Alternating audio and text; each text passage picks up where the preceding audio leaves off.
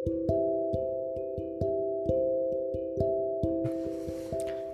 Oktober 2020 Lexio Divina. 2 Korintus 13 ayat 1 sampai 13 Ini adalah untuk ketiga kalinya aku datang kepada kamu.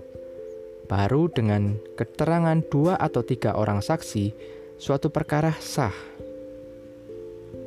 Kepada mereka yang di masa lampau berbuat dosa Dan kepada semua orang lain telah kukatakan terlebih dahulu dan aku akan mengatakannya sekali lagi.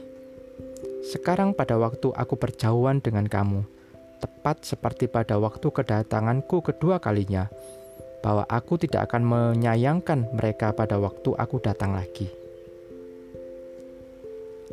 Karena kamu ingin suatu bukti bahwa Kristus berkata-kata dengan perantaraanku, dan aku tidak lemah terhadap kamu, melainkan berkuasa di tengah-tengah kamu karena sekalipun ia telah disalibkan oleh karena kelemahan, namun ia hidup karena kuasa Allah. Memang kami adalah lemah di dalam Dia, tetapi kami akan hidup bersama-sama dengan Dia untuk kamu karena kuasa Allah. Ujilah dirimu sendiri, apakah kamu tetap tegak di dalam iman? Selidikilah dirimu, apakah kamu tidak yakin akan dirimu? bahwa Kristus Yesus ada di dalam diri kamu. Sebab jika tidak demikian, kamu tidak tahan uji. Tetapi aku harap bahwa kamu tahu bahwa bukan kami yang tidak tahan uji.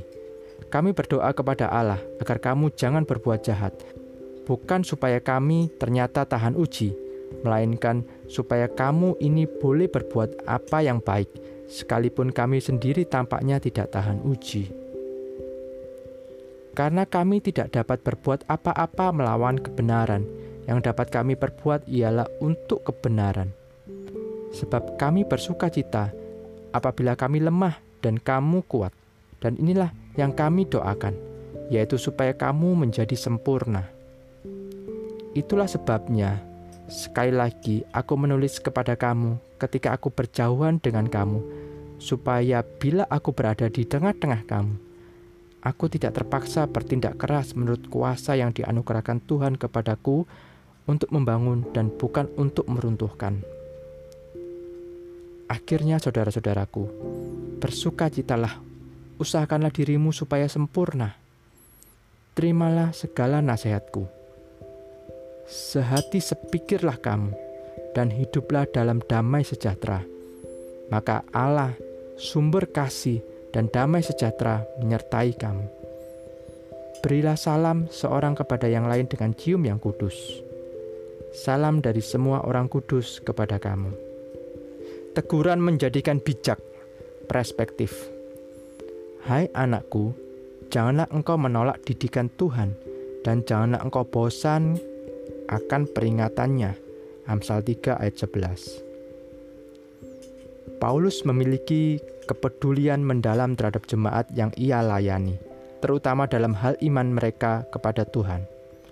Kepada jemaat di Korintus, Paulus khawatir apabila ia mengunjungi mereka akan timbul pertentangan antara dia dengan mereka dan sebaliknya di antara mereka dan Paulus.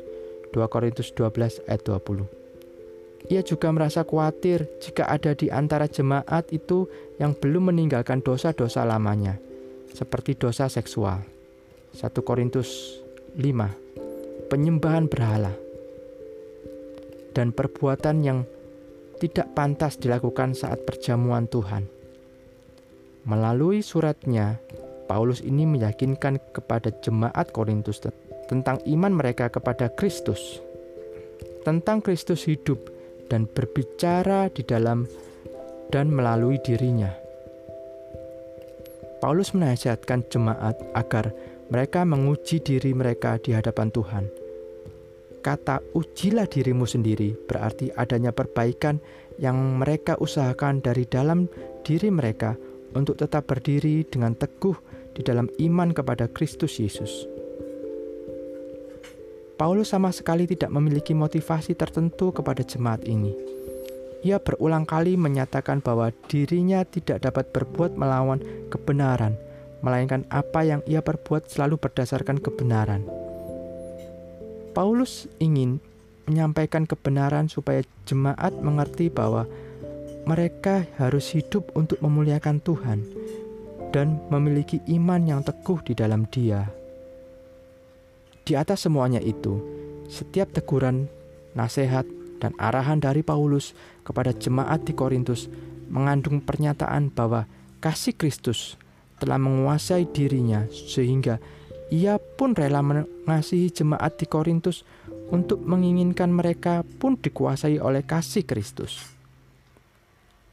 Oleh sebab itu, Paulus sangat berharap jemaat di Korintus ini dapat hidup dalam sukacita dan damai sejahtera Tuhan.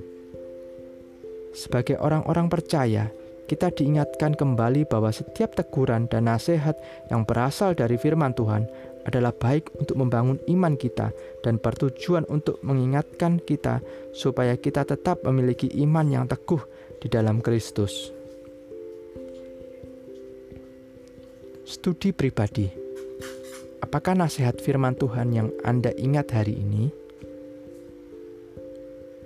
Apa respon Anda ketika mendengarkan teguran firman Tuhan atau khotbah gereja? Berdoalah, Bapa, lembutkanlah hati kami tatkala kami mendengar firman-Mu.